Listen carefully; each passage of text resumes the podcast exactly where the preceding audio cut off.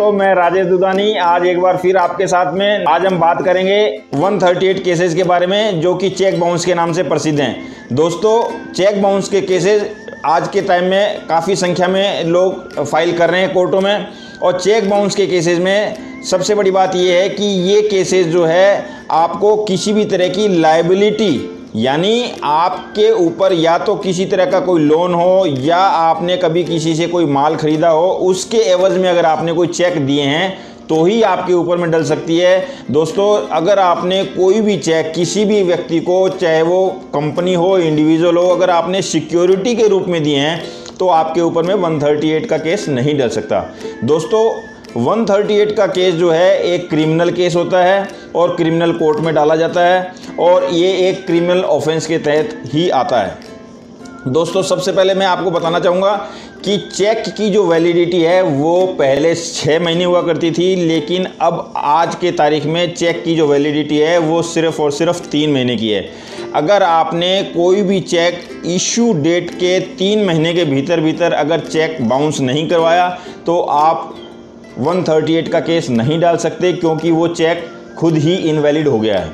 दोस्तों एक चेक को आप तीन महीने के भीतर दो, तीन, चार बार आप जितनी बार भी डालें बाउंस करवा सकते हैं, उसमें कोई भी पाबंदी नहीं है। दोस्तों, सबसे बड़ी बात यह है कि चेक बाउंस होने के बाद में एक रिटर्निंग मेमो जारी करती है, जो इस बात का इंटीमेशन देती है कि आपका जो चेक है, वो बाउंस हो चुका है। सामने वाली पार्टी ने आपके चेक को ऑनर नहीं किया है।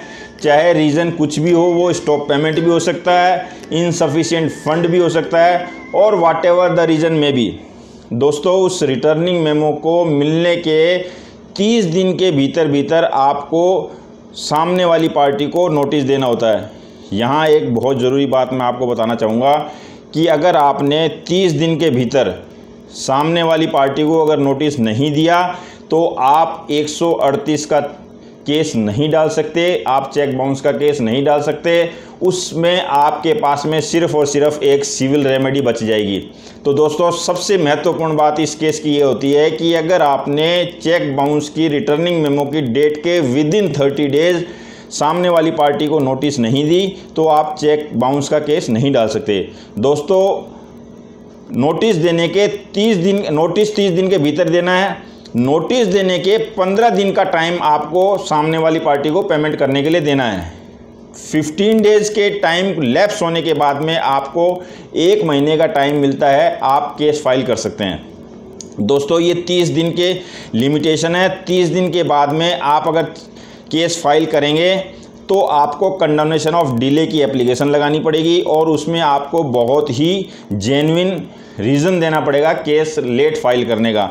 आज के टाइम में कुछ कुछ केसेस में थर्टी डेज़ की टाइम लिमिट के बाद में भी कोर्टें केस एक्सेप्ट कर लेती है। लेकिन उसमें आपको एक रीज़न सॉलिड देना होगा कि आपने इस तीस दिन के भीतर केस क्यों नहीं फ़ाइल किया। लेकिन दोस्तों, फिर मैं आपको बताना चाहूँगा कि अगर आप तीस दिन के भीतर केस फ़ाइल नहीं कर पाते हैं तो कंडोनेशन ऑफ़ डिले के साथ में आप केस फ़ाइल करने का हकदार हो सकते हैं। लेकिन नोटिस पीरियड अगर आप 30 डेज़ का नहीं दिया आपने 30 डेज़ के भीतर तो आप 138 का केस फ़ाइल नहीं कर सकते।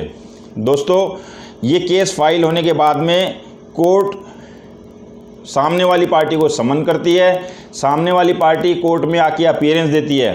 दोस्तों अपीयरेंस के टाइम में कोर्ट में सामने वाली पार्टी को बेल लेनी पड़ती है और बेल की जो राशि है, वो कोर्ट तय करती है कि वो चेक के अमाउंट के हिसाब से चेक के अकॉर्डिंगली प्रोपोर्शनेटली कोर्ट जो है वो उस बेल की राशि को तय करती है। दोस्तों बेल लेने के बाद में आज के समय सेक्शन 143 ए जो कि 2018 से अमेंडमेंट हुआ है, उसके तहत कोर्ट आपको इंटरिम कंपनसेशन के रूप में maximum amount twenty percent of the cheque amount आपको दिलवा सकती है। अगर चेक का अमाउंट ह्यूज है तो कोर्ट चाहे तो ट्वेंटी परसेंट से कम भी दिलवा सकती है। अदरवाइज़ ट्वेंटी परसेंट कंपनसेशन का भी प्रावधान है।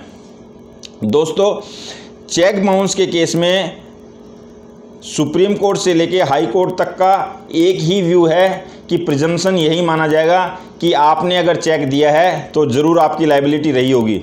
इसलिए दोस्तों, अगर आपको 138 के केस में जीतना है तो आपको सबसे पहले ये शो करना पड़ेगा कि भी मेरी ये कोई लाइबिलिटी नहीं थी, मैंने कोई लीगल लाइबिलिटी के रूप में इस चेक को इशू नहीं किया था, ये मेरी तरफ़ से सिक्योरिटी का चेक था। अगर आप इस चीज़ को प्रूफ कर देते हैं तो आपका 138 का केस जीतने के चांसेस काफ़ी बढ़ जाते हैं। दोस्तों 138 के केस में दो साल की सज़ा का प्रावधान है और मॉनेटरी फ़ाइन भी है और फ़ाइन का जो अमाउंट है double of the cheque amount भी हो सकता है। तो दोस्तों, इस 138 के केस को हल्के में नहीं लेना चाहिए। अपने अच्छे लॉयर के साथ में इस केस को कंटेस्ट करना चाहिए। मैं एक बात और बताना चाहूँगा कि अगर इस केस में कन्विक्सन होती है तो आपको सेशंस कोर्ट में जाने के लिए minimum 25 percent of the ordered amount court में डिपॉजिट करना पड़ता है। उसके बाद में ही कोर्ट आपको सेशंस में जाके बेल मिलती है। अदरवाइज़ आपको वहाँ बेल नहीं मिलेगी और आपको जेल जाना निश्चित है। तो दोस्तों, ये था आज का 138 के ऊपर में डिस्कशन। अगले वीडियो में किसी एक नए टॉपिक के साथ में मिलेंगे। तब तक के लिए धन्यवाद, शुक्रिया, नमस्कार।